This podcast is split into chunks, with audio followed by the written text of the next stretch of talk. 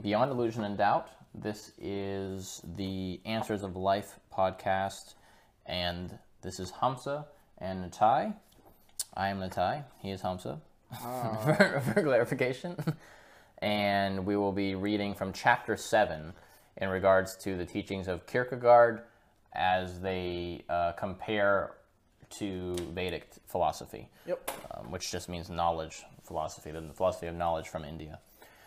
So, chapter 7 Kierkegaard. The Danish philosopher Soren Kierkegaard, 1813 to 1855, is generally regarded as the father of existential, existentialism. His concern with individual existence, choice, and commitment profoundly influenced modern Western theology and. Philosoph- oh my God, philosophy. Here, Srila Prabhupada challenges his idea that the deeply religious life must involve intense suffering. So I'll be reading as disciple. He'll be reading as His Holiness Srila Prabhupada. So um, the, we're not going to say it each time. I don't think we'll just start reading. So I'm reading as the student who's explaining Kierkegaard's philosophy. He's reading as Prabhupada, who is expressing how it differs from Vedic thought. Soren Kierkegaard, a devout Christian, believed that religious truth is not innate within man, and that man must therefore receive this truth from God. But he thought that God would overawe us if he himself came to teach. Therefore, Kierkegaard's, Kierkegaard said that God comes instead as his own servant in human form. For a Christian, this teacher is Jesus Christ. Generally, people are on the animal platform, but when a person's consciousness becomes somewhat advanced, he can be educated in the understanding of God through the teachings of spiritual authorities. That is the Vedic system. In the human form, the living entity is sometimes very inquisitive and wants to understand God. That inquisitiveness is technically called Brahma Jignasa, in an interest in the absolute, which is possible only in the human form of life.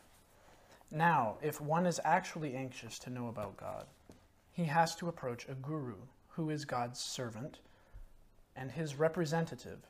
Unless one approaches a bona fide guru, he cannot understand the nature of God or man's relationship with him. So, accepting a guru is not a fashion, but a necessity. However, a guru is not a person who simply manufactures gold through mystic power or juggles words just to attract foolish people and make money. An actual guru is one who is fully trained in the ocean of spiritual knowledge or Vedic knowledge. Vedic words are not ordinary material sound vibrations, they are completely spiritual. The Hare Krishna Maha Mantra, for instance, is a purely spiritual sound. Once a person is fully trained in the ocean of spiritual sound, he becomes a guru and is no longer interested in material life. In fact, the definition of the word guru is one, quote, one who is no longer interested in material things. He has taken shelter of the Supreme Lord, and his material desires have completely ceased. One should approach such a bona fide guru, surrender unto him, serve him, and then question him about God and our relationship with God. Is Kierkegaard correct in maintaining that man would be overawed if God, as he is, came to teach? Didn't Krishna, as he is, come to teach the Bhagavad Gita? Krishna came as he is, but people misunderstood him because he appeared as a human being. Consequently, they could not surrender to him. Therefore, Krishna came later as a devotee, Sri Chaitanya Mahaprabhu, to teach men how to approach God. Chaitanya Mahaprabhu taught the very same philosophy that Krishna taught in the Bhagavad Gita, but instead of coming as Krishna, Lord Chaitanya came as Krishna's devotee. Rupa Goswami appreciated Chaitanya Mahaprabhu as the most munificent incarnation because he gives not only Krishna, but also pure love of Krishna. Wow. Namo Mahavadanyaya Krishna Prema Pradayate. In exchange for himself, oh, this is the translation, I think. In No, exchange for think so. himself, no, never mind. In exchange for himself, Krishna demands full surrender from the devotee. So it's not a just I will say this real quick. It's not a one-way street. It's a two-way street. You are surrendering all of your free will and in exchange you are Krishna surrenders receiving to you. yeah, God surrendering Himself to you. So Yeah. it's like it's more than an you know equal. Uh, It's also why we want that in our relationships here, because some part of us remembers that that's the goal, that's the relationship Yeah. we're looking for. really powerful. Powerful. Oh, actually, I want to underline that. In exchange for himself, Krishna demands full surrender from the devotee. But Chaitanya Mahaprabhu, without making any demands, gave pure love of Krishna. Okay, so he gave it up first, and then you get it, not expecting Right. God give he it to me, and then the, I'll give it He up. changed the situation. Because we are all his sons and daughters, Krishna, the Supreme Lord, is affectionate towards us. He sees us rotting in this material, material world, and he comes himself, or he comes as his devotee, and leaves his instructions. Krishna is always anxious to enlighten the human beings and show them how to return back home, back to Godhead. Kierkegaard thought that the ordinary man does not wish to have a personal relationship with God. Kierkegaard wrote, The truth is that there are no longer men living who could bear the pressure and weight of having a personal God. Yes, a personal God makes demands, just as Krishna demands in the Bhagavad Gita, chapter 9, text 34. Manmana bhava madbhakto, manmana bhava madbhakto, madhyaji mam namaskuru, mam evaishyashi yuktaivyam, atmananam matparayana. Atmanam matparayana. Translation Engage your mind always in thinking of me. Become my devotee, offer obeisances to me, and worship me, being completely absorbed in me, and surely you will come to me. End of translation. This is God's demand, and if we carry it out, we attain perfection. Deham eti. Krishna clearly states here that when a devotee gives up his material body, he does not accept another, and he returns back to Godhead in his original spiritual body. Kierkegaard observed three basic stages in life the aesthetic stage, the ethical stage, and the religious stage. In the first stage, the aesthetic stage, or aesthetic stage, a person may be either a hedonist in search of sensual pleasure or an intellectual interested in philosophical speculation. Kierkegaard says that both are uncommitted. Neither has any ultimate goal in life. How can a philosopher have no ultimate goal? Kierkegaard says that people on this platform are not really philosophers, but simply mental speculators. They become bored with themselves, and their lives become empty of meaning and full of despair. Despair is a result of impersonalism and voidism. Impersonalists and voidists must necessarily be overcome by despair because they are always disgusted with their lives and because they do not know the goal of life. My God, he is just ruthless. but it doesn't feel like. I mean, it's also just true. stating fact. When people it's feel a like there's a void- way of looking at it. Right, but when people feel that void, they feel people sure. often feel void. Like that's the reason so many people are like, "What's the point of this life? What's the point of me living? What's the point of That's this?" Like, another good thing we can talk about. That's the whole thing. Impersonalism versus personal. It feels good when, for a second, when people tell themselves that, oh, there's no accountability for my actions. There's nothing after this anyway, so I might as well just do whatever the fuck I want. But then, as a result of there being no accountability for my actions, what are the point of my actions? Hence the void and feeling like, what the hell is the point of existence? Yeah, what's the Why should I bother doing anything? Where's, you know, and then, you know, you have this massive depression that sets in because Yeah. we wanted to excuse ourselves from from the uh, implication that we are responsible for what we do. And then at the same time, that removal of the responsibility has actually ended up making us depressed as a society in general, yeah, in a lot of ways. sure. You're trying to voidism. You're just trying to fill the void that we can talk about that. Uh-huh. And one of the things that um, I know we're like going off, but this is why I'm making notes. In Wisdom of the Sages, they often talk about the God-shaped hole, which I really love that analogy because since God is infinite, when you remove or try to remove the infinite from your life, it creates the opposite, which is also infinite and can only be satisfied by something that is infinite. Yeah, You know, God can fill the God shaped hole, nothing else can. yeah. everything else you put in, it's like a black hole. It'll just Yep. suck it in. Anyway, Very true. um, okay. When no one has, when one has no goal, he becomes disappointed, and that disappointment is the cause of despair. Kierkegaard sees this despair as the first stepping stone toward self realization, understanding that the aesthetic life ends in despair and hopelessness. A person abandons this type of life for the next stage. We agree with this. After a person has worked very hard and still has not attained peace and prosperity, he may become disgusted and begin to inquire about self realization. At this point, he may begin to ask, What is the purpose of life? As we have mentioned before, that inquisitiveness is called Brahma Jignasa, inquiry into the ultimate truth of life. Such an inquiry is natural and it is necessary for further development. According to Kierkegaard, to attain self realization, we must confront certain choices. We must become aware that life is an either or proposition. Realizing this, we advance to the second stage, the ethical stage. At this point, we take an active part in dealing with life rather than aimlessly taking pleasure from life. We may act piously or attempt humanitarian deeds. Mm-hmm. But what is the ultimate goal of these decisions? Why should people become moral? Simply to feed the poor and open hospitals? For Kierkegaard, the important thing is not so much what one chooses, but that one makes the choice. Through choosing, one discovers his own integrity. But it is not clear how a person can make the right decision. One man may choose to slaughter others, and another man may simply choose to help others. Or a man may give charity to others and yet at the same time encourage killing animals. For instance, on the one hand, Vivekananda advocated feeding the poor, but on the other hand, he suggested feeding them with Mother Kali's prasadam, the flesh of bulls. So, what kind of ethics is that? What is the value of ethics if it is based on imperfect knowledge? Damn. Kierkegaard did not give so much importance to the basis of the decision.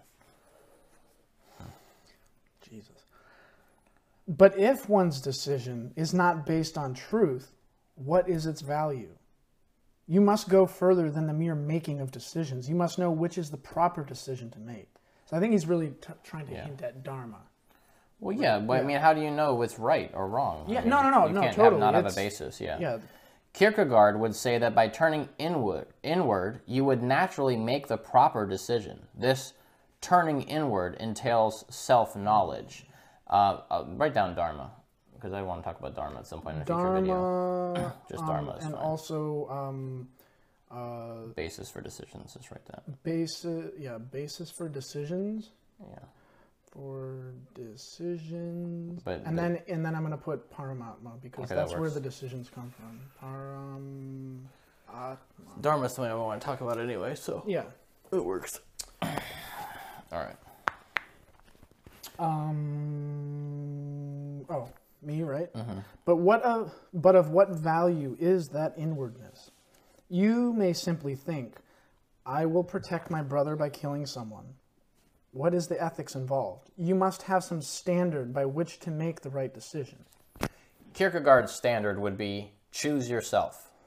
But without knowing yourself, how can you choose yourself? And how can you know yourself unless you inquire from someone who knows the self and the supreme self perfectly? That means you must inquire from a bona fide spiritual master. Most people think they are their body. What kind of self knowledge is this? Yasyatma buddhi kunape, kunape tri dat, datuke. If one thinks he is his body, he is no better than an ass. God. what is the value of an ass's philosophy? Kierkegaard's philosophy emphasizes the act of deciding. The decision itself is not so important. But unless we know the aim of life, how can we make the right decision? So, okay.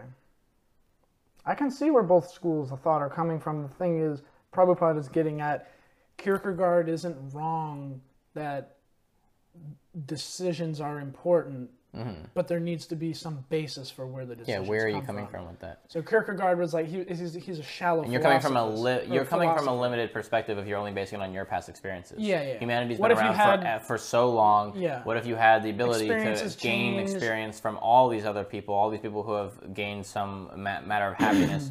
And it's a limited perspective because maybe you did something last year that's still working out for you. What happens if in two years it all crashes and burns because of some decision you made? The Mm-hmm. IRS comes in and shuts everything down. Whatever, you know, whatever example you want to use. All of a sudden you end up in prison because something you do was a little shady, but it seemed like it was working at the time, so it seemed like a good basis for your decisions. Well, what if something could have let you know that wasn't the best basis for your decision before it all came crashing down? Yeah. The point is, we have a limited perspective. What's working right now may not work for entire eh, for Or it eternity. may only work for that and it may only work right now for you, but it also may not work for you in five years. It may not work for your brother. It may not work for your friend. and, and no decisions can be made. right. No decisions that affect society as a whole should be made based on individuals that are basing Right. decisions on their own individual experience. Yeah. because it's not going to be the same for everybody. And to Prabhupada, I think what he's getting at is the Dharma. If we all follow Dharma, Dharma lays out clear rules and guidelines as to what is and what is not acceptable. And then that is something that Yeah. people Yep. can draw their, you know. We'll get into that more when we talk about Dharma. Okay. Um, okay. But unless we know the aim of life, how can we make the right decision? It is simply childish to say that by choosing either this or that, we become enlightened. A child chooses this or that. Sometimes he plays with one toy and sometimes with another. But where is his enlightenment? Animals also make decisions. The ass decides to eat a morsel of grass and work all day carrying a load of laundry. If the basis of our decision is not important, then why not decide for unrestricted sense gratification? Kierkegaard would say that unrestricted sense gratification leads to boredom and ultimately to despair. But if you think that sense gratification is the aim of life, then it does not bore then it is not boring to you. If you choose according to your whims, you can make any decision. Kierkegaard would say that we should choose not by whim, but by an inward, objective, passionate search. Then the truth will naturally emerge. But a Bowery bum may make a passionate decision to purchase a bottle of whiskey as soon as he gets some money. Kierkegaard would true. Kierkegaard would say that in his decision there is no commitment to a higher ethic. There is simply the desire for sense gratification. If his decision were made on the ethical level, he would take up a good cause and act on that basis. But that's what he's talking about. What is the higher ethic? What is Yes. the basis? of That's what Prabhupada's trying Yeah, to get. he's running circles. Yeah, he's like, oh, but it has to be higher ethic. What yeah. higher ethic? But, is it- s- but such good causes are relative. You may consider one thing to be a good cause, and I may consider another. Who will ultimately decide? To that Bowery bum, that Yeah. bottle of whiskey is a hell of a good cause. yeah, exactly. So who are you to say that that is It's a passionate decision on his part. Kierkegaard believed that if we begin to anticipate death, we will make the right decisions. In other hmm. words, we should act in such a way that we consider each act to be our last. In this way, he believed the truth will emerge. I mean, that's pretty. It's true, except what happens if I'm like, you know what, I really wanted to murder someone my whole life, and if it, this might be my last moment, I might kill you and then Yeah. just die. Like there, but again, there's still something beyond death because just death itself could make you act like an asshole and not care about anybody else, do whatever you want, because like I could die any moment. gotta look at the murder suicide. Right. Kind of. yeah, that kind of behavior. like- That's like that's like the the that's the extreme of what he's talking about. But that doesn't. That's not. If you can go to the extreme and it's that bad, then it doesn't. It's not Yeah, fully there. There's yeah. something still missing. But it's a little better than just saying what he's been. There's a little less circular reasoning there. But No, for sure. Every man should think, I do not wish to die, but death is overcoming me. What is the cause of this? What should I do? No one wants to die, but death overcomes everyone. No one wants to be diseased, but diseases are inevitable. These are real human problems that cannot be solved simply by making some whimsical decision. We should decide, I do not wish to suffer, but suffering is coming upon me. Now I must find a solution to this problem. This is the real decision we have to make. We must decide to put a permanent end to suffering, to birth, old age, disease, and death. We should understand that the body exists for a few years and then is doomed to perish. We should also understand that the body is external and that we should not make our decisions on the basis of the body. Rather, we should make our decisions on the basis of the soul. For Kierkegaard, mm. the third and highest stage of life is the religious stage. On this platform, a man submits himself to God and obeys God totally. In other words, this is the stage of Krishna consciousness. We agree that Krishna consciousness is the topmost stage of life. Kierkegaard thought that in the religious stage there is intense suffering, suffering comparable to that of Job. Why is this? If one is Krishna conscious, why should he suffer? Kierkegaard was a Christian, and he emphasized the importance of suffering. The Bible says that Christ suffered for our sins, and Kierkegaard believed that the process of overcoming sin involves suffering. But that is a wrong theory. If Christ is God or the Son of God, why should he suffer? What kind of God is subjected to suffering? Why should either God or man suffer? The whole point is that if there is suffering, you must put an end to it. For Kierkegaard, religious commitment is ep- epitoma, epitomized yeah. by inward suffering. No. Suffering arises because we identify with the body. When a person's car is damaged in an automobile accident, he may not actually be injured, but because he identifies himself with matter, with his car, he suffers. Oh, my car, it's so mm-hmm. expensive. Similarly, the spirit soul is riding within the car of the material body, and because the spirit soul identifies himself with the body, he suffers when the body is injured or becomes sick or dies. But because the Krishna conscious man is always in full knowledge and is always transcendental to the material world, he never suffers. Whether we suffer or not depends on our knowledge. So I guess the perspective. Mm-hmm. When you have the knowledge, your perspective on the situation comes to the place where Kierkegaard is trying to say that Yeah. deep introspection, and then you understand this isn't happening to me, it's happening to my body Yeah. And I'm not really suffering. My body is experiencing suffering, but that also is temporary, just as the, The pleasure, that I'm going to yeah. experience is also temporary. But don't penance and austerity involve suffering? But doesn't. Oh, okay. No. For one advanced in knowledge, there is no suffering. Of course, there may be some bodily pain, but a person in knowledge understands that he is not the body. Therefore, why should he suffer? He thinks, let me do my duty. Hare Krishna. That is the advanced stage of Krishna consciousness. Suffering is due to ignorance. But don't we have to give up bodily comforts to serve God? Rupa and Sanatan Goswamis were high government ministers, but they abandoned their material opulence to bestow mercy upon the common people. So they wore only loincloths and slept under a different tree every night. Of course, foolish people might say that they were suffering, but actually they were merged in the ocean of transcendental bliss. They simply engaged their minds in thoughts of Krishna's pastimes with the gopis, and from day to day they wrote books about these pastimes. There was no question of their suffering, although a fool may think, oh, these men were ministers, high government officials, and they were so comfortable with their families and homes and money. Now they have no home, and they are going about in loincloths, eating very little. A materialist would think the Goswamis were suffering, but they were not suffering, they were enjoying. Many of the Christian monks and ascetics emphasized suffering. They thought to abandon worldly life means to abandon pleasure, pleasure and take on suffering, and they wonder why people don't want to get on board with that. Yeah. Actually, you know what's really fascinating? Um, my mom, when I was homeschooling, had me read a book on Saint Francis of Assisi. Assisi? Yeah, Saint Francis of Assisi. He was really, really fascinating. Like one of those old monks from I don't remember what year he lived, but it was like a long time ago. And he had some super deep spiritual revelations. And I actually have always admired Saint Francis. Um, but uh yeah anyway because he like the goswamis he grew up in like this really rich yeah.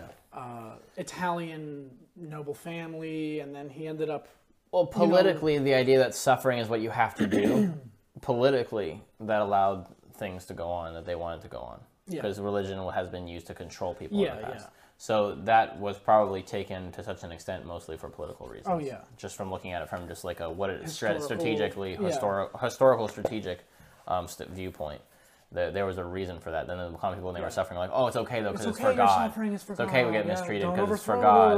the, the, Yeah. you know the bourgeois because Yeah. yeah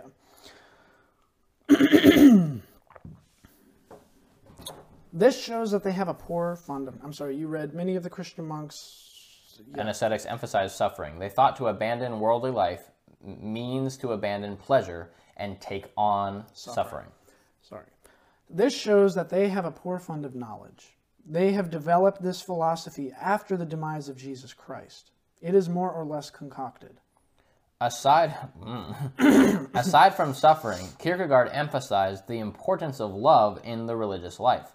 In his book, Works of Love, Kierkegaard considered God to be the hidden source of all love. He wrote, A man must love God in unconditional obedience and in adoration. It would be ungodliness if any man dared to love himself in this way, or dared to permit another man to love him in this way. You must love God in unconditional obedience, even if that which he demands of you may seem injurious to you. For God's wisdom is incomparable with respect to our own. That is also the instruction of the Bhagavad Gita. God demands that we give up all of our plans, as well as the plans of others, and accept His plan. Sarva dharman parityaja manikam saranam vraja aham tvam sarva papebhyo moksha moksha yishyasmi masucha mashucha. Abandon all varieties of religion. Excuse me. And just surrender unto me. I shall deliver you from all sinful reactions. Do not fear. Bhagavad Gita 1866. If we depend on Krishna, the Supreme Personality of Godhead, he will guide us back to him. In defining love, Kierkegaard said, Love is a matter of conscience, and hence it is not a matter of impulse and inclination, nor is it a matter of emotion, nor a matter for intellectual calculation. Christianity really knows only one kind of love spiritual love. Yes, love in the material world is impossible because in the material world, everyone is interested only in his own sense gratification. The love experience between a man and a woman is not actually love but lust because both parties are interested only in their own sense gratification. Love means that one does not think of his own sense gratification but the sense gratification of his beloved. That is pure love. But that pure love is not possible in the material world. When we speak of love in the material world, we are actually misusing the word. Lustful desires take the place of real love. Wow. but we do not see examples oh, but we do see examples of pure love in the Vedic descriptions of Vrindavan village.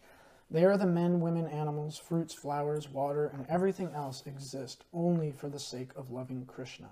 They are not interested in any return from Krishna. Now that is real love. On the other hand, if we love God with some motive, that is material love. Pure love means that we are simply interested in satisfying the desires of the Supreme Personality of Godhead. Thus, real love, individual, collective, or any other kind, applies only to God.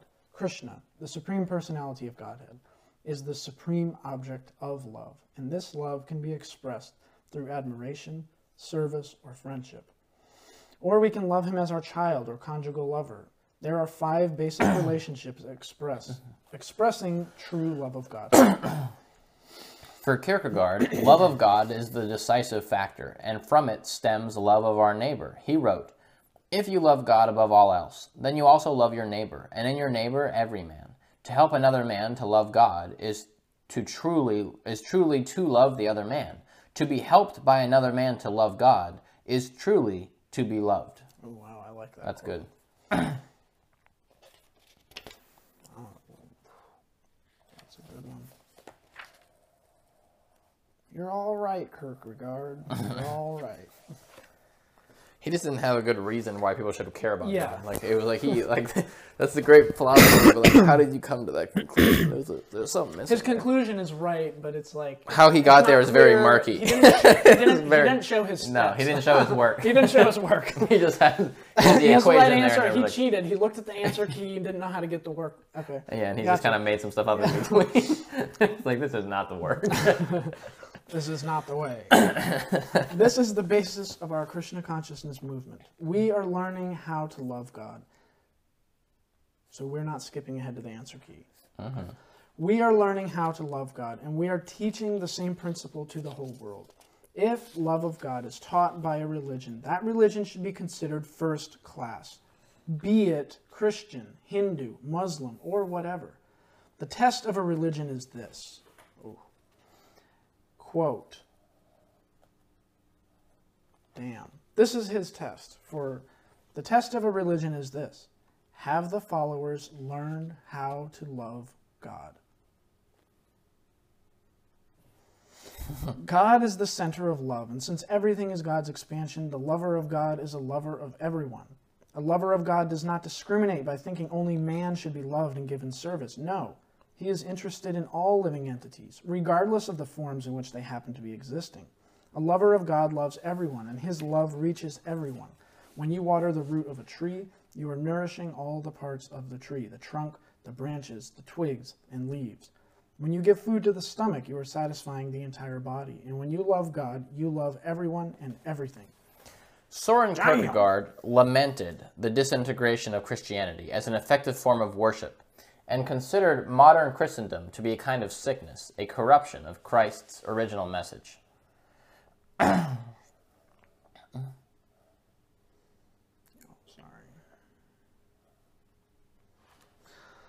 Christianity is Christianity. You cannot call it modern or ancient, nor can you say God is modern or ancient. Either a person is a Christian or he is not. In other words, either he follows the orders of Christ or he doesn't. If he does not follow the tenets of his religion, how can he claim to belong to belong to that religion? This is applicable to all religions. For instance, there are so many so-called Hindus who do not believe in anything, yet they consider themselves Hindus and Brahmanas. This is insulting.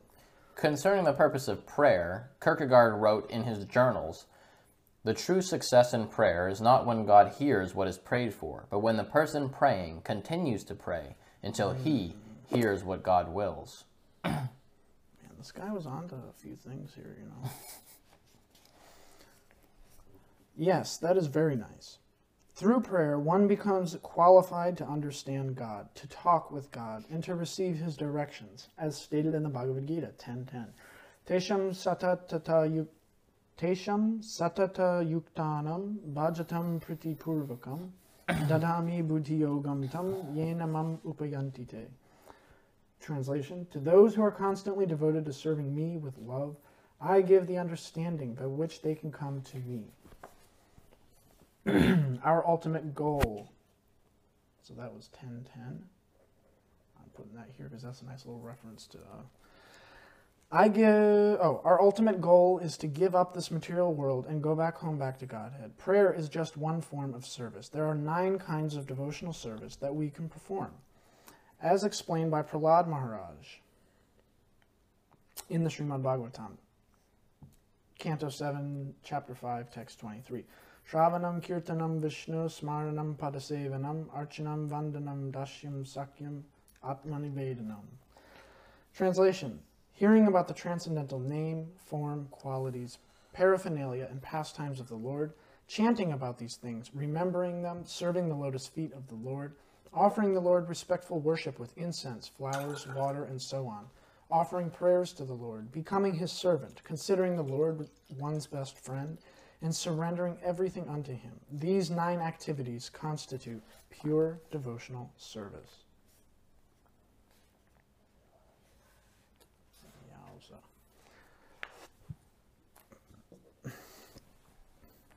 Excuse me. Whether you perform all nine processes, or some of them, or only one of them, you can progress in spiritual life. For example, when a Christian or a Muslim offers prayers, his service is as good as the Hindu service to the deity in the temple. God is within, and when he sees that we are sincerely serving him, he takes charge and gives us directions by which we can swiftly approach him.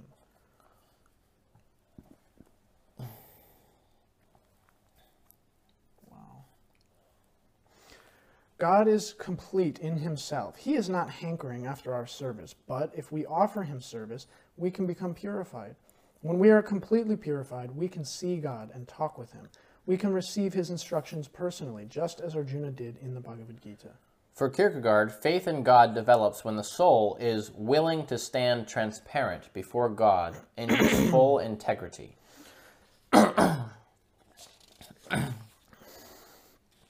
Standing transparent before God means engaging in God's service. But to engage in God's service, we must understand that we are his parts and parcels. Just as each of the body, each part of the body engages in the service of the entire body, So every living entity is meant to engage in the service of God, Krishna. As soon as you engage in Krishna's service, you are self realized. That is mukti, liberation from the miseries of material life. The fruitful workers, mental speculators, and yogis are trying to realize the self, but because they are not engaged in rendering service to the supreme self, Krishna, they are not liberated. We are therefore teaching Krishna consciousness for the ultimate self realization of everyone. But Kierkegaard sees self realization arising out of the expression of the will.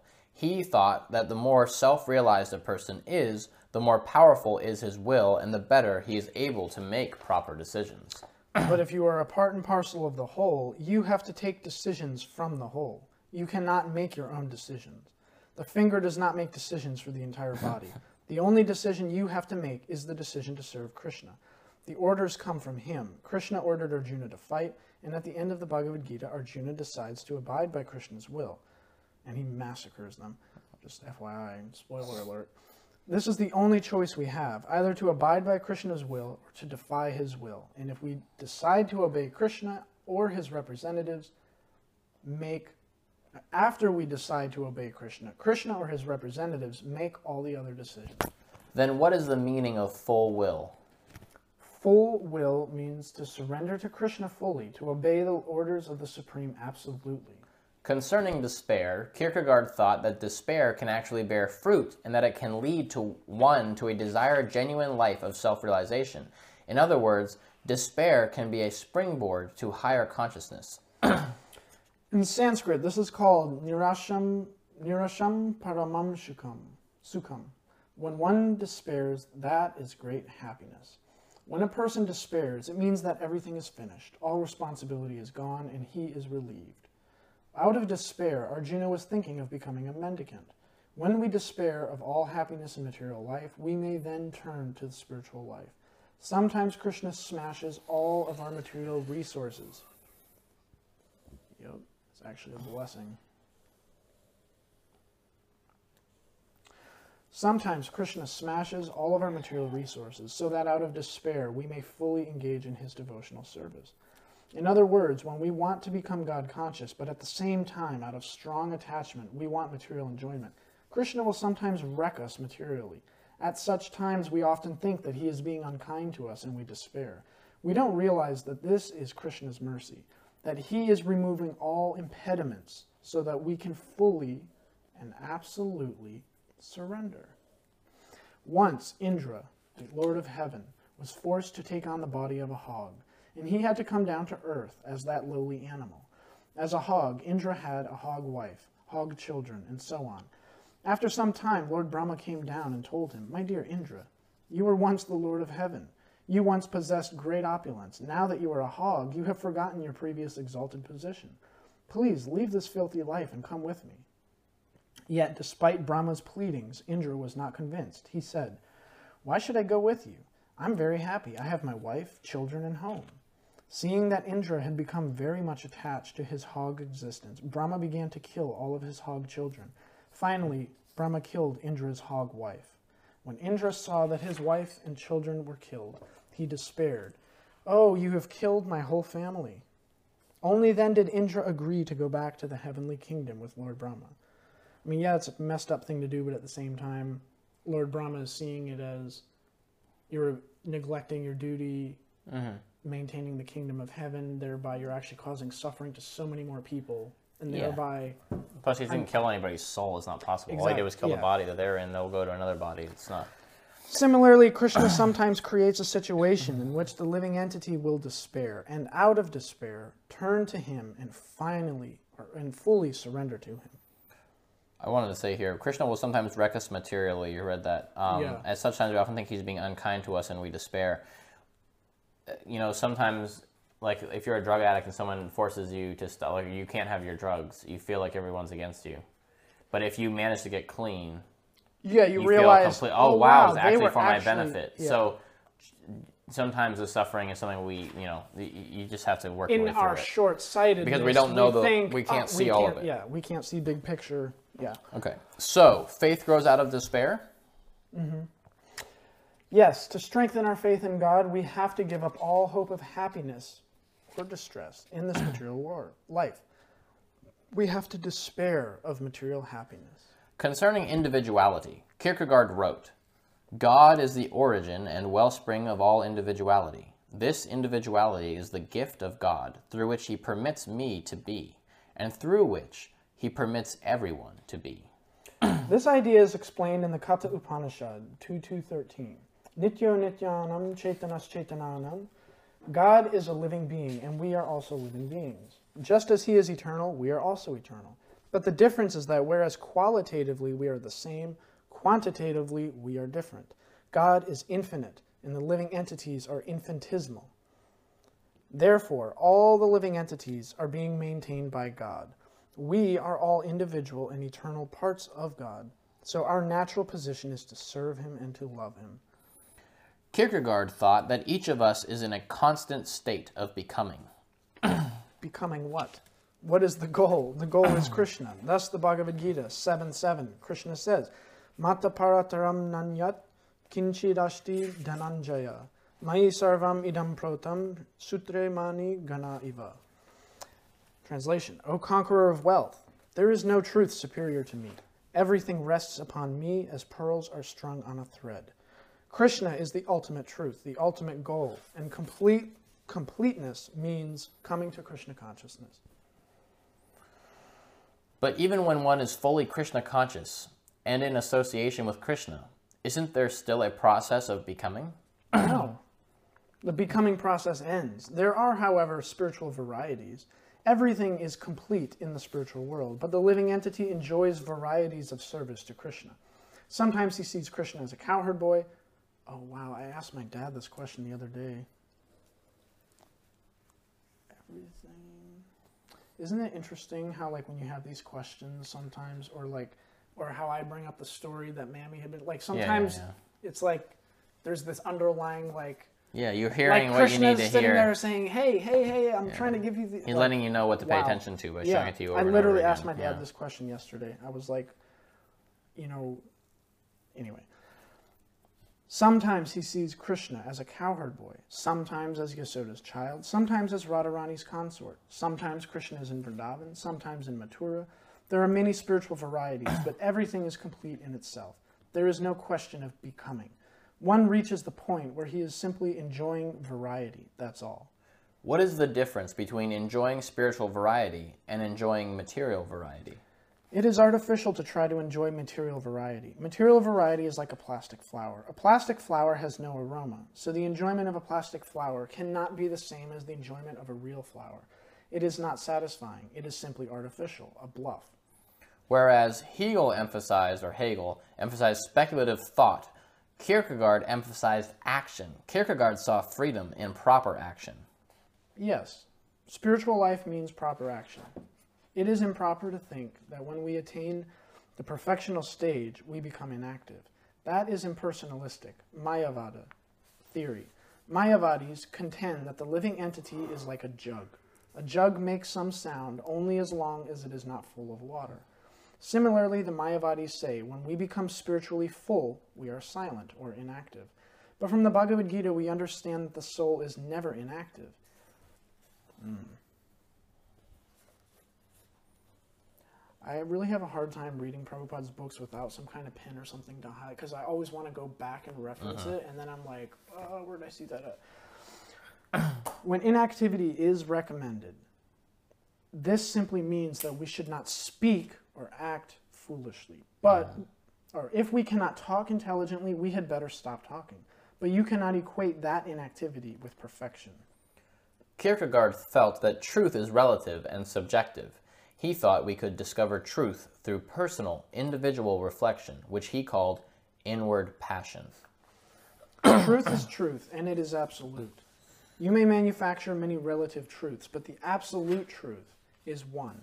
If you have no knowledge of the absolute truth, you emphasize relative truths. You may have inward, inward passion or whatever, but if you do not know the ultimate goal, you may be misled.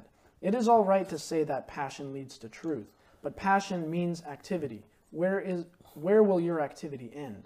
What is the purpose of your activity? You may drive your car, but if you do not know where to go, what is the point? You are simply wasting your energy.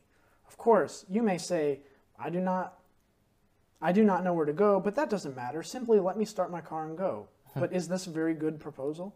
For Kierkegaard, it is not what is done that counts, but how it is done. This is a dog's obstinacy. This is the kind of subjectivity that is always uncertain, and uncertainty creates anxiety. yes. One who does not know life's aim will always be in anxiety. For Kierkegaard, this anxiety and uncertainty are dispelled by what he called the leap of faith.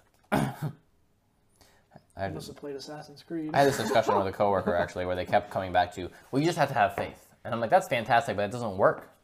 Faith Also, as logical as the world is, when you scientifically explain things logically, like there's some value in all these science things we've done. We've made advance, certain technological course. these advancements, electronical advancements, and you see that you can logically figure these things out, and But then it, it just works in the real world. then it but my also point unlocks is, a if we can logically do these things, there is a logical explanation for the universe. stuff. why would God, who created the universe, not also be logical and have a logical explanation for why everything is the way it is? Yeah, no. Why would he have an illogical explanation, but the, most of his creation is logical?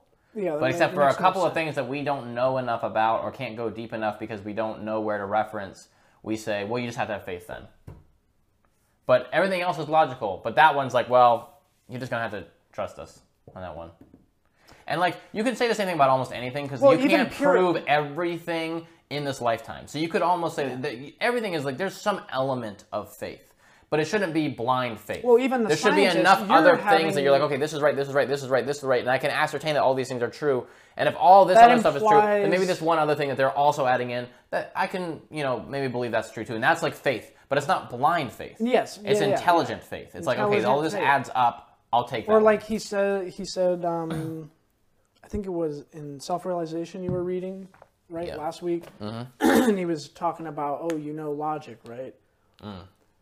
yes, right. logic. Yeah, yeah, so was in here. if yeah. The if the question. universe around you can be explained scientifically through logic and reason, Mm-hmm. and you can also logically, because that's the thing is, Prabhupada says this Krishna consciousness. She says, "What's the difference between right the reporter or him, him or her?" It was a mm. him, right? It was a him, Mike Robinson. Yeah. What yeah. you know? What is? Uh, what was it that he said? Oh, what's the difference between your religion and, and Yeah. Christianity? And he Prabhupada said it's not a question of religion; it's a question, Question of, of- science. Yep. This is a science. We're scientifically, analytically, logically answering and drawing conclusions from the experience that anyone can can have. Anyone that tries the process can experience the same thing. Yep. He says, there is, Prabhupada says, there is no other way. If you are not arguing on the basis of logic, then you are not rational. Yeah. Um, and that, that's a part of a whole conversation. But then, and we read it last time, but then um, he says, then Mike Robinson later asks, but if I understand you correctly, you seem to be educating people on a purely scientific basis. Where does religion come into it at all? Mm-hmm. Prabhupada then says, religion also means science. People have wrongly taken religion to mean faith. Quote, mm-hmm. I believe, end quote. Then to someone on the side, look up the word religion in the dictionary. And they say, under religion, it says recognition of superhuman control or power, recognition of superhuman control or power, and especially of a personal God entitled to obedience in effecting such recognition with the proper mental attitude. Mm. And Prabhupada said, yes, religion means learning how to obey the supreme controller. So you may be Christian, and I may be Hindu. It does not matter. We must both accept that there is a supreme controller. Everyone has to accept that. That is re- real religion. Not this, we believe animals have no soul. That is not religion. Like that, we believe this. Okay, well, because I, I agreed with you, then I have to believe that too. It's like, well, hold on. Like, where's the logic? Why do we believe that? Yeah. Is there logical? Okay, now I believe it. Yeah, Where is yeah, the yeah. logical explanation for why I should believe it? Not I believed you on two. Like you know, like it's. It, and he just, you know, the blind faith is what is being discussed. Well, in the he says Gita, he that is about that most yoga, unscientific. right? Religion means scientific understanding of the supreme controller. To understand the supreme controller and obey him, that is all. In the state, the good citizen is he who understands the government and obeys the laws of the government, and the Mm-hmm. bad citizen is the one who does not care for the government. So, If you become a bad citizen by ignoring God's government, then you are irreligious. And if you are a good citizen, then you are religious. And at some point in here, he also makes a comment of like, you cannot believe in the government all you want. If you break enough rules, they're still You're coming for you, and you're still going to get. gonna pay for yeah, it. You're, Yeah. they're going to make you pay. Just because you say you oh, cannot yeah, believe in the IRS and not pay your taxes. At some point, they'll catch up to you, and you're going to pay your taxes. Like, that's the way it works, whether you believe it or not. Al yeah. Capone, baby. it doesn't matter if you I believe. told that I told that to Shruti the other day. I don't remember how it came up in conversation. But I said, "Oh, she made some comment about, and then I work, and then I'll have to pay my taxes." And I said, then and I said, uh, "There's two things that are certain in life: death and Death. and IRS." death and taxes, baby. You will Yeah. pay them. All right. So you read for Kierkegaard, this anxiety and uncertainty are dispelled by what he called leap of faith. Yep. When you're editing, put in the Assassin's Creed. Uh, Uh, okay. Srila Prabhupada. Yes. But you must make your leap towards a goal. Unless you know the goal, well, that I guess that leap of faith, Right. What happens if you leap the wrong direction? yeah, Like, where is that going to get you? What happens if you leap the wrong end off the diving Yeah. board towards the cement instead of the pool? yeah. Like, you need to know Yeah, which direction yeah. you're jumping off of. That doesn't work. There should be a pile of leaves or grass that some poor hapless peasant swept under here. It will be there because I see bird droppings here. Yeah. Yeah. Oh, God. Assassin's Creed leap of faith. You jump off the wrong building like that, you wouldn't be coming back from it. Kierkegaard, uh, oh wait. Yes, but you must make your leap towards a goal. Unless you know the goal, the fixed point, your action and energy may be misdirected. Yep. yep. Kierkegaard saw the goal as God. He felt that after passing through the aesthetic and ethical stages of life, we should then use all our energy to reach God through Jesus Christ. That is a good position. That is our process to approach God through the bona fide spiritual master, but it is not necessary to pass through any lower stages. If you can reach God through Jesus Christ, why not take to God immediately? Our process is that you must surrender yourself to the spiritual master in order to understand the highest truth. In the Bhagavad Gita, chapter 4, text 34, Krishna says, Tadvidhi pranipatena pariprashnena sevaya upadekshanti te jnanam jnaninas tatpadarshina. Translation Just try to learn the truth by approaching a spiritual master. Inquire from him submissively and render service unto him. Self realized souls can impart knowledge unto you because they have seen the truth. End quote. This is the process. It is not that we continue on our own way, hoping to take the right path through experience. Mm-hmm. That's an, that, about that that is the foolish way of doing it, right? Yeah, that's what we were talking about earlier a little bit. Hopefully, I We've will got find seven my minutes way till an there. hour, by the way, so Okay. let's. If you do not know the right direction, your endeavors will be frustrated. This material world is like a vast ocean, and in the middle of the vast ocean, you do not know where to direct your ship. If you simply have a ship without a captain, you will go one way and then another and simply waste your energy. A captain is needed to give direction. That captain is the guru. If Kierkegaard accepts Christ, then he is accepting some guidance. Kierkegaard felt that the directions of God are expressed through Scripture and the individual conscience. In his journals, he wrote, There is a God. His will is made known to me in Holy Scripture and in my conscience. That's all right. But to know God's will, you need more than that. Besides following the Holy Scriptures and your conscience, you have to associate with saintly persons and follow the instructions of the bona fide spiritual master, sadhu, shastra, guru, guru vakya, chitete kariya aikya. We can approach God by understanding a saintly person, sadhu, studying the Vedic scriptures, shastra, or Bible, holy books, whatever, and following the instructions of the bona fide spiritual master excuse me. Sadhu, Shastra, and Guru corroborate one another. a sadhu is he who talks and acts in terms of Scripture, and the Guru is a sadhu who personally teaches his disciples according to the Scripture. A Guru cannot manufacture words that are not in the Scripture. When we receive instructions from all three, we can progress perfectly in our understanding of the Supreme Personality of Godhead. Kierkegaard thought that because God sees everything as equally important and equally insignificant, he can only be interested in one thing obedience. Yes, and God demands that full obedience. Sarvadharmam parityaja mamikam sharanam braja. Our primary obedience should be to the supreme personality of Godhead, and we should obey the spiritual master because he is the representative of God. If a person carries out the orders of God, he can become a bona fide spiritual master or guru.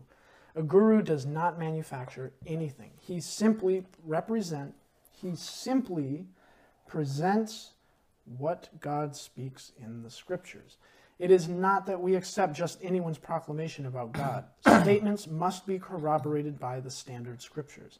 Kierkegaard said, As an act of worship offered to God, we should renounce everything. Worship begins with the renunciation of ulterior motives. Our only business is to love God, and a first class religious system teaches its followers to love God without ulterior motive. Such worship cannot be checked by material considerations. In any condition, we can love God, and God will help us to love Him. Excellent. Thus ends the reading of chapter 7.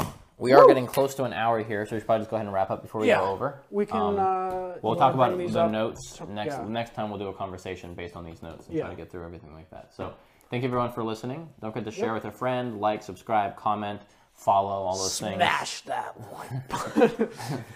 Try not to smash your screen in the process. and um, Yeah. yep, thank you very much. Appreciate you. Pleasure.